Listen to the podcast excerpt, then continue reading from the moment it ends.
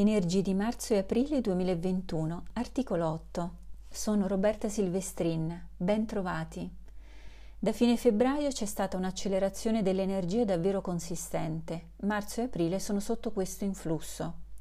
Le frequenze energetiche vibrano a livelli alti e veloci, sono intense, forti, stimolano il movimento e la realizzazione. Un'opportunità di sbloccare la condizione stagnante in cui ci troviamo da mesi.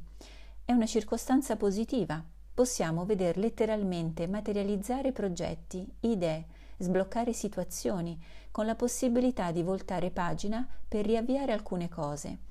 Oltre ai benefici pratici, è importante considerare quelli spirituali.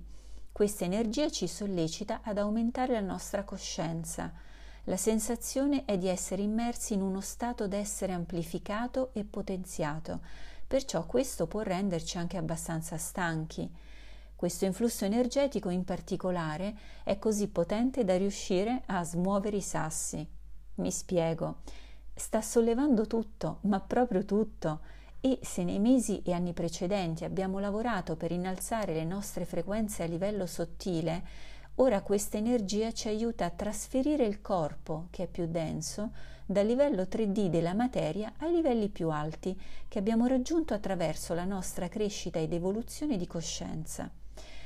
Lo riscontro nel quotidiano, faccio fatica a stare concentrata, ho spesso la sensazione di non essere veramente qui.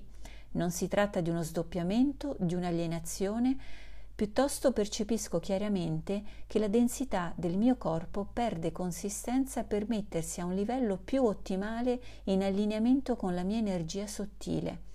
La notte i sogni rievocano emozioni, persone, stati d'animo, preoccupazioni, situazioni vissute del passato e del presente, tutte mescolate insieme, senza distinzione logica. Mi colpisce il fatto che spesso si tratta di dettagli, di cose piccole, banali, che non hanno importanza ed erano perse nella memoria. Ma eccole, tutto riemerge. Bene, possiamo alleggerirci, lasciare andare, fare spazio. Contemporaneamente si sono attivati con una maggiore frequenza episodi eruttivi di alcuni vulcani, l'Etna in Italia in particolare, e si sono anche verificati molti terremoti forti in sequenza e con periodicità giornaliera, soprattutto nell'Oceano Pacifico. La Terra a sua volta sta rilasciando grosse quantità di energia.